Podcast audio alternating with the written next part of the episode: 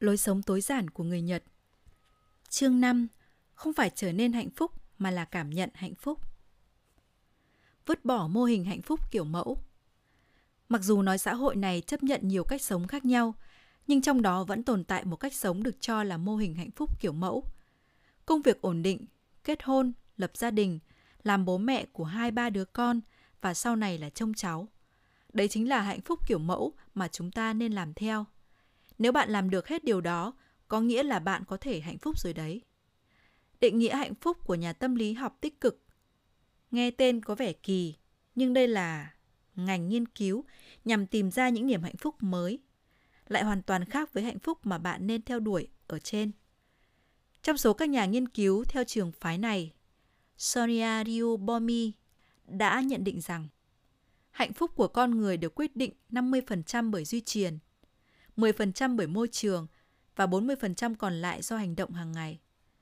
10% môi trường này không chỉ là nơi ở mà còn bao gồm các yếu tố giàu hay nghèo, khỏe mạnh hay đau ốm, chưa kết hôn hay đã kết hôn. Và khi so sánh với quan niệm hạnh phúc thông thường mà mọi người vẫn nghĩ, dường như hạnh phúc được tạo thành từ 90% môi trường và 10% di truyền mà thôi. Nếu nói như vậy thì bất cứ ai chỉ cần trúng số, có nhiều tiền là đã hạnh phúc rồi. Hoặc cũng có thể kết cấu đó là 90% di truyền và 10% còn lại là môi trường. Nếu như vậy thì chỉ cần bạn được sinh ra trong một gia đình hạnh phúc, vẻ ngoài xinh đẹp là kiểu gì 10% còn lại cũng sẽ nằm trong tay bạn thôi. Hạnh phúc được quyết định bởi 50% di truyền. 50% di truyền này không đơn thuần là vẻ bề ngoài, thần kinh vận động hay trí thông minh, mà theo một nghiên cứu về hai đứa trẻ sinh đôi cùng trứng được nuôi dạy ở hai môi trường khác nhau. Người ta nhận ra rằng con người có điểm chuẩn của hạnh phúc. Điểm chuẩn này cũng giống như giới hạn chuẩn về cân nặng của mỗi người vậy. Chúng ta ăn kiêng, giảm cân để cân nặng trở về mức chuẩn. Cũng tương tự như vậy, dù có trải qua việc vui đến đâu hay phải chịu đựng những ngày tháng buồn khổ đến mức nào, hạnh phúc của một con người sẽ tự động quay lại điểm chuẩn hạnh phúc của người đó. Trong cấu tạo của hạnh phúc có 50% là do di truyền. Sự di truyền này khác với kiểu di truyền giúp bạn từ khi sinh ra đã đẹp trai, xinh gái, hay gu thời trang, tốt hay kém, thông minh hay không thông minh. Ngay từ bé đã có những đứa trẻ có cá tính riêng, có những bé luôn giữ nụ cười trên môi. Những đứa trẻ này có thể bắt trước điệu cười từ một ai đó. Hoặc có thể là chúng cho rằng cười là hạnh phúc nên lúc nào cũng cười. Có những người từ khi sinh ra đã luôn tươi cười, cũng có những người luôn tích cực, lạc quan. Dù trong hoàn cảnh nào đi nữa, điều này thường khi còn nhỏ như thế nào thì khi lớn lên vẫn giữ nguyên như vậy. Quả thực trên thế giới này có người được thừa hưởng hạnh phúc do di truyền. Môi trường chỉ ảnh hưởng 10%. Tại sao môi trường chỉ ảnh hưởng 10% đến hạnh phúc của chúng ta? Người ta cho rằng trường hợp có thể đảm bảo sự an toàn, ăn uống, chỗ ngủ của bản thân ở mức tối thiểu cũng đã may mắn hơn rất nhiều so với người không làm được điều đó. Đây đều là những hạnh phúc mua được bằng tiền. Và những yếu tố sau đây cũng chỉ ảnh hưởng rất nhỏ đến hạnh phúc của chính bạn. Đó là thu nhập, công việc, nhà ở, kết hôn hay không, có con hay không. Vậy tại sao môi trường vốn được cho là ảnh hưởng lớn đến môi trường hạnh phúc lại chỉ chiếm có 10% mà thôi? Bạn có thấy điều này vô lý? Dù bạn nhiều tiền đến đâu hay bạn nghèo đến mức nào, dù bạn sống trong một lâu đài xa hoa ở phía Nam hay sống trong căn phòng có diện tích 4,5 chiếu tatami ở những vùng lạnh giá thì tất cả đều đó chỉ chiếm 10% hạnh phúc của bạn. Bởi chúng ta có thể quen với tất cả những điều kiện đó. Trước khi sống trong dinh thự xa hoa, bạn chỉ có thể tưởng tượng ra một ngày đầu tiên khi bắt đầu sống ở đấy. Còn cảm giác sau một tuần, một năm sau khi đã quen với dinh thự này, bạn sẽ không thể nào tưởng tượng nổi. Bởi vậy nên mới nói môi trường chỉ chiếm 10% mà thôi. Số đen, số đỏ đều chỉ là thói quen. Con người chúng ta có thể làm quen và vượt qua mọi kích thích, dù đó là thành công lớn trong cuộc đời hay là thất bại ê chề hủy hoại sự nghiệp. Điều này đã được chứng minh qua kết quả của các cuộc điều tra liên quan đến hạnh phúc. Thời gian đầu, chúng ta sẽ cảm thấy kích thích do sự khác biệt từ những việc này mang lại. Khi trúng sổ số, bạn sẽ cảm thấy hạnh phúc vô bờ. Khi bạn mắc bệnh hiểm nghèo hoặc mất đi người bạn yêu thương, bạn sẽ thấy đau khổ đến mức cuộc sống của bạn chỉ còn toàn bất hạnh mà thôi. Nhưng nếu nhìn từ vị trí của người khác, thì những niềm vui hay nỗi buồn này cũng chỉ là những kinh nghiệm tất yếu mà bất cứ ai cũng sẽ phải trải qua khi trưởng thành. Và chúng ta sẽ quen với nó nhanh hơn chúng ta tưởng tượng. Tốt nghiệp một trường đại học danh giá, làm việc trong một công ty tốt, kết hôn, có con, mua nhà, tiết kiệm nhiều tiền cho đến lúc tuổi già hay là chăm cháu. Đây chính là những hạnh phúc kiểu mẫu của con người. Tuy nhiên, khi chúng ta đạt được một mức độ nào đó, chúng ta sẽ dần quen với trạng thái này và nó không còn khiến ta cảm thấy hạnh phúc nữa. Thế nên, chúng ta có thể thay đổi mọi thứ bằng 40% còn lại. 40% từ hành động của chúng ta. Đây là con số đáng tin cậy đúng không nào? Nếu nói tác động của hành động đến hạnh phúc chỉ là 10% thì chúng ta chẳng có chút động lực nào để làm việc cả. Thay vào đó là thà nở ngủ ở nhà còn hơn. Ngược lại, nếu nói con số này là 90% thì kết quả này thực sự chẳng đáng tin chút nào. 40% vừa đủ để khơi dậy động lực cố gắng trong mỗi chúng ta. Bạn không thể trở nên hạnh phúc. Trước đây, có người nói với tôi rằng sau này chỉ cần được như bọn trẻ là tôi đã hạnh phúc rồi. Có lẽ hầu như mọi người đều nghĩ như vậy. Hay nói cách khác, chỉ cần đạt được điều kiện gì đó là chúng ta có thể trở nên hạnh phúc. Ví dụ, chỉ cần bạn đặt chân lên đỉnh núi mang tên hạnh phúc thì hạnh phúc của quãng thời gian sau này của bạn sẽ được đảm bảo. Hoặc giống như một cuộc đua marathon, khi bạn về đích, chạy qua sợi dây băng cán đích là bạn có thể nhận được tấm huy chương hạnh phúc. Tuy nhiên, bạn nên biết rằng hạnh phúc không phải là đỉnh núi hay đích đến của một cuộc đua. Bởi vậy bạn không thể trở nên hạnh phúc. Dù là hạnh phúc đến trong tích tắc đi nữa, rồi bạn cũng sẽ quen với nó và nó dần trở thành một phần hiển nhiên trong cuộc sống hàng ngày của bạn. Nếu bạn trúng sổ số Toto Big 600 triệu yên thì bạn quả là một người may mắn. Bạn có thể bỏ công việc nhàm chán hiện tại, xóa tan mọi lo lắng trong tương lai và sống thoải mái theo những gì bạn muốn. Lúc đó, có lẽ cuộc đời của bạn thực sự sang trang mới. Tuy nhiên, một lần nữa tôi nói lại, trước lúc trúng 600 triệu yên, chẳng có ai có thể tưởng tượng được cảm giác của một năm sau khi trúng giải. Khi đó, anh ta đã quá quen với cuộc sống được sang trang mới rồi. Điều này cũng giống như một người muốn có con, luôn nghĩ thứ mình thiếu bây giờ chỉ là đứa con thôi. Sẽ chẳng tưởng tượng được 3 năm sau anh ta có con sẽ như thế nào. Hạnh phúc không phải là trạng thái mà bạn có thể trở nên như vậy. Hạnh phúc cũng không phải là một phần thưởng khi bạn có thể bắt chước theo những điều mẫu sẵn. Không phải trở nên hạnh phúc mà là cảm nhận hạnh phúc. Bạn không thể trở nên hạnh phúc theo tôi, hạnh phúc chỉ là cảm nhận của bạn tại thời điểm đó mà thôi. Chỉ có những cảm nhận tức thời đó mới gọi là hạnh phúc. Và thời điểm mà chúng ta trải nghiệm hạnh phúc cũng chỉ là thời điểm hiện tại mà thôi. Nếu ngay cả hạnh phúc trong hiện tại cũng không cảm nhận được thì ngày mai, ngày kia hay một năm sau người đó cũng không cảm nhận được. Nếu có một ngày, thời điểm ngày mai, ngày kia hay một năm sau đến thì lúc đó nó cũng biến thành hiện tại. Nói cách khác, chúng ta luôn có thể cảm nhận hạnh phúc hiện tại bất cứ lúc nào. Hạnh phúc là bản tự đánh giá bản thân. Trong cuốn sách này, tôi đã giới thiệu rất nhiều về kết quả nghiên cứu liên quan đến hạnh phúc. Vậy người ta đo hạnh phúc của con người bằng cách nào? Chuyện rất đơn giản. Đó là hỏi trực tiếp người tham gia nghiên cứu. Nếu nhìn rộng ra một chút, bạn có thể thấy thỏa mãn về cuộc sống của mình không? Nếu người đó cảm thấy hạnh phúc, trong não họ sẽ xuất hiện các hạt vật chất – chỉ cần đo lượng vật chất này là có thể biết người đó có hạnh phúc hay không. Tuy nhiên, dù thời điểm đo có thể kiểm tra lượng vật chất này, nhưng lại không thể biết về lâu dài họ có hạnh phúc hay không. Chúng ta cũng không thể đo mãi trong suốt một đời người được. Chính vì vậy, hạnh phúc là thứ mà chỉ có bạn mới tự đánh giá được. Hạnh phúc là tùy thuộc vào suy nghĩ của chính bản thân mình. Hạnh phúc không phải là vật ngoài thân, mà nó nằm bên trong con người chúng ta. Hạnh phúc do trái tim ta quyết định có rất nhiều danh ngôn nói về hạnh phúc và câu nào cũng là những triết lý đúng đắn. Bởi bản thân hạnh phúc vốn là thứ mà chỉ có bản thân mình mới đánh giá được. Dù người khác thấy họ vất vả, đau khổ thế nào đi chăng nữa. Nhưng nếu người đó nói rằng tôi thực sự rất hạnh phúc, bản thân tôi thật may mắn.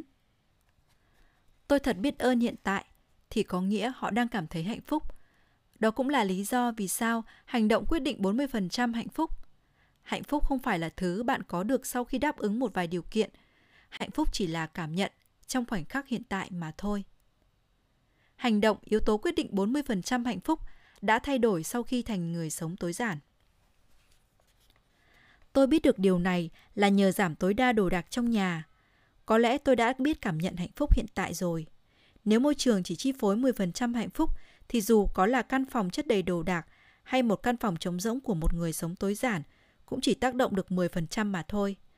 Tôi có thể cảm nhận hạnh phúc hiện tại bởi tôi nhận ra sau khi cắt giảm đồ đạc, hành động chi phối 40% còn lại này cũng thay đổi. Từ khi tiến hành giảm bớt đồ đạc, hành động của tôi cũng bắt đầu thay đổi. Tôi trước đây, một người vốn rất thất vọng về bản thân mình vì không thể cố gắng đạt được hạnh phúc kiểu mẫu. Một người chỉ chăm chăm nhìn vào những thứ mình chưa có, nay đã trở thành người sống tối giản. Tôi cảm thấy sự thay đổi này cũng là một lẽ tất nhiên. Mỗi ngày tôi sống vui vẻ, hạnh phúc hơn nhiều so với trước kia. Tôi vốn là người hướng nội, ít nói ít cười. Thậm chí, đến giờ tôi vẫn hay bị nói là người trầm tính, chẳng biết đang nghĩ gì hay giống như robot. Nhưng tôi biết con người tôi đang bắt đầu thay đổi từng chút một. Giờ đây, khi không có nhiều đồ đạc nữa, tôi có nhiều thời gian nhàn hạ hơn. Mỗi ngày tôi đều có thể tận hưởng cuộc sống và chỉ cần như vậy thôi là tôi đã cảm thấy thỏa mãn rồi. Không còn so sánh bản thân với người khác nên tôi cũng không còn phải tự ti về bản thân mình nữa. Tôi cũng chẳng còn có chú ý đến ánh mắt hay cách nghĩ của người khác nên làm gì cũng quyết đoán hơn. Khả năng tập trung của bản thân được tăng cao, tôi có thể hoàn thành tốt công việc và làm những gì mình thích. Tôi cũng quen với việc không khoe khoang hay xấu hổ với bất cứ điều gì. Nên giờ tôi có thể mạnh dạn làm những gì mình muốn. Ví dụ như xuất bản cuốn sách của mình vậy. Giờ đây tôi chỉ tập trung cho hiện tại của chính mình, không còn dằn mặt vì quá khứ hay bất an vì tương lai. Và quan trọng hơn là sau khi cắt giảm đồ đạc, tôi đã biết cảm ơn. Tôi muốn cảm ơn, trân trọng hiện tại của chính mình. Và sau này, tôi vẫn muốn nhìn hiện tại một cách tích cực như thế. Lối sống tối giản không phải là mục đích mà là phương tiện. Nhờ có lối sống này mà tôi đã nhận ra rất nhiều thứ quan trọng với bản thân. Nhưng tôi cũng thấy mọi người không bắt buộc phải trở thành người sống tối giản. Sau khi nhận ra những điều quan trọng đối với bản thân, nếu bạn có thể trân trọng chúng cho đến mãi về sau, thì dù bạn có thể sắm thêm bao nhiêu đồ cũng không thành vấn đề.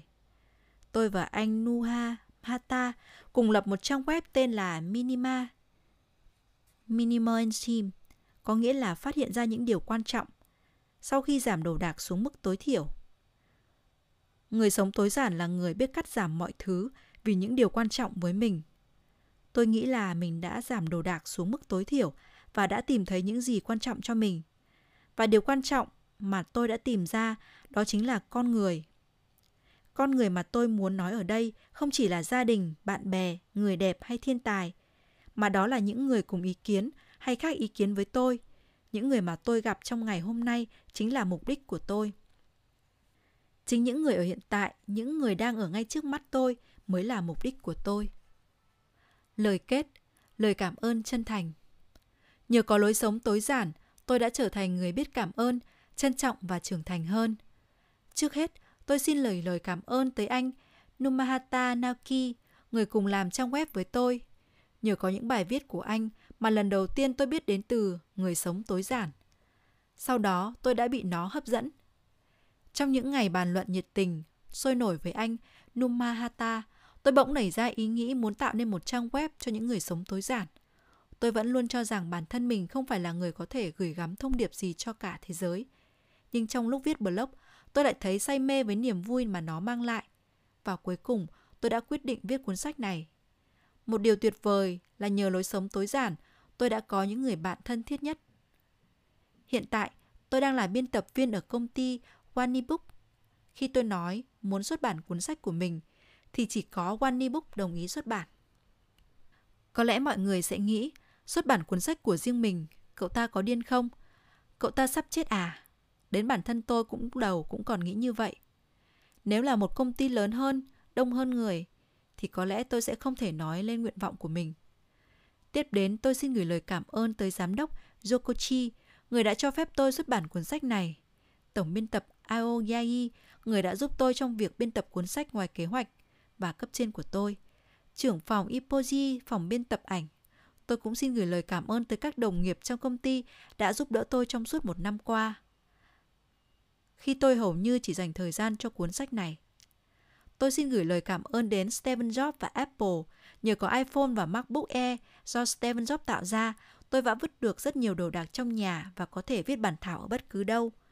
Tôi cũng cảm ơn Works của Microsoft đã giúp tôi viết nên cuốn sách này. Nhờ có ứng dụng G2, tôi có thể nắm bắt ý tưởng của mình và Dropbox giúp tôi lưu trữ bản thảo. Tôi xin gửi lời cảm ơn đến nhà phát minh kỹ thuật số. Nhờ có sản phẩm của các bạn mà tôi có thể hoàn thành cuốn sách một cách thuận tiện nhất. Tôi cũng xin gửi lời cảm ơn đến cửa hàng Jonathan ở Meguro, đặc biệt là cửa hàng Jonathan ở Fudome. Trong những lúc tôi không nghĩ ra ý tưởng, tôi đã ở lì trong quán của các bạn một thời gian dài. Lý do tôi chuyển đến Fudome một nửa là vì có cửa hàng Jonathan ở đó. Tôi cũng rất cảm ơn Thư viện Trung tâm Tokyo. Thư viện này là khu vườn rất đẹp và hầu như ngày nào tôi cũng đến đây. Mỗi lần nhìn thấy những chú vịt, chú rùa bơi trong ao của thư viện, tôi lại thấy mình bớt căng thẳng và tìm được nhiều cảm hứng. Trong quá trình viết cuốn sách này, tôi đã gặp rất nhiều người sống tối giản khác. Trước đó, tôi đã tự hỏi mình rất nhiều lần có nên viết sự thay đổi của riêng bản thân mình hay không. Nhưng lúc tôi gặp họ, mọi người đều rất thân thiện và sẵn sàng chia sẻ với tôi mọi thứ. Sau khi giảm bớt đồ đạc trong nhà, dường như ai cũng sống tích cực hơn và luôn hướng về phía trước. Tôi xin cảm ơn các bạn, những người đồng ý cho tôi lấy tư liệu để viết nên cuốn sách này. Mặc dù nội dung cuốn sách chỉ là ý kiến cá nhân của tôi, nhưng bạn đã ảnh hưởng đến tôi rất nhiều. Bản thân tôi đã tự coi mình là bạn bè với mọi người. Hy vọng lúc nào đó chúng ta sẽ gặp lại nhau. Đặc biệt là anh Hiji, tôi đã đến tham dự buổi gặp gỡ của những người sống tối giản ở Tokyo do anh tổ chức và buổi gặp mặt này đã giúp tôi hiểu ra rất nhiều điều. Sau nữa, tôi muốn gửi lời cảm ơn chân thành đến nhà thiết kế Keito Kuwayama. Cuốn sách này có thể xuất bản kịp tiến độ là nhờ có anh Keito Kuwayama đã hoàn thành sớm việc thiết kế cuốn sách. Công việc cần có cảm hứng rất nhiều. Cho đến bây giờ tôi vẫn còn khá ngạc nhiên khi anh ấy có thể hoàn thành công việc nhanh đến thế. Thực sự cảm ơn anh rất nhiều. Tiếp đến tôi xin gửi lời cảm ơn đến anh Murakami Tasaki Arika, người đã giúp tôi biên tập cuốn sách này. Mặc dù bản thân tôi cũng là một biên tập, nhưng ngay từ đầu tôi đã không định tự mình biên tập cuốn sách này. Và thật may là tôi đã quyết định như vậy. Nếu tôi là một mình thì có lẽ đến giờ nó vẫn chỉ là một tập bản thảo dở dang mặt thôi. Thỉnh thoảng tôi lại nghĩ, nếu chỉ viết mỗi ý kiến của mình thì sẽ thế nào nhỉ? Một bản thảo như thế này thì liệu có truyền tải được hết nội dung cho tất cả mọi người không nhỉ? Và anh Murakami đã phải hai lần động viên tôi. Bản thảo này hay đấy chứ. Và kể cả với vai trò là biên tập viên, anh ấy cũng làm việc rất cẩn thận và chưa bao giờ để bản thảo của tôi bị chậm tiến độ cả. Một lần nữa tôi xin cảm ơn anh rất nhiều. Tôi cũng xin cảm ơn bạn bè, gia đình, những người đã giúp tôi quảng bá cuốn sách này. Và tôi cũng hy vọng bạn sẽ là một vài lời tâm sự thật lòng của tôi. Tôi rất xin lỗi mọi người, tôi đã vứt hết toàn bộ những món quà mọi người tặng tôi rồi. Trước lúc vứt đi, tôi đã chụp ảnh toàn bộ. Mỗi lần vứt một món nào đi, tôi đều nhớ đến cảm giác hạnh phúc lúc tôi nhận nó và thực sự tôi đã cảm ơn những món quà đó rất nhiều. Lúc nhận những món quà đó, tôi cảm thấy rất hạnh phúc. Sau khi vứt chúng đi, tôi cảm thấy hạnh phúc hơn rất nhiều. Thật sự, cảm ơn mọi người rất nhiều. Và tôi cũng muốn nói lời cảm ơn chân thành đến các độc giả của tôi. Cảm ơn các bạn đã đọc cuốn sách này. Tôi sẽ rất vui nếu bạn có thể giúp ba được điều gì đó trong cuốn sách này. Và tôi cũng nghĩ là trong cuốn sách này còn khá nhiều điều chưa tốt. Nếu các bạn nhận ra bất cứ điều gì, hãy cho tôi biết nhé. Bất cứ lúc nào tôi cũng sẵn sàng lắng nghe. Và nếu các bạn thích, tôi luôn hoan nghênh bạn đến với ngôi nhà kiểu mẫu do người sống tối giản của tôi. Mặc dù ngôi nhà của tôi chỉ là một phòng trà mà thôi. Cuối cùng, tôi xin gửi lời cảm ơn đến người cha đã khuất và mẹ của tôi – những gì tôi đã viết ra, dù là điều nhỏ nhất, thì đó cũng là những suy nghĩ rất tự do của tôi. Đây cũng là điều mà bố mẹ đã luôn dạy cho tôi từ nhỏ. Không áp đặt bất cứ điều gì, hoàn toàn để chính mình tự thực hiện. Và thực sự, bố mẹ đã để cho tôi tự làm mọi điều. Con xin cảm ơn bố mẹ. Và thay cho lời kết của cuốn sách này, tôi xin trích một câu thơ của nhà thơ Rumi. Nhưng tôi sẽ im lặng và tôi mong bạn sẽ lên tiếng.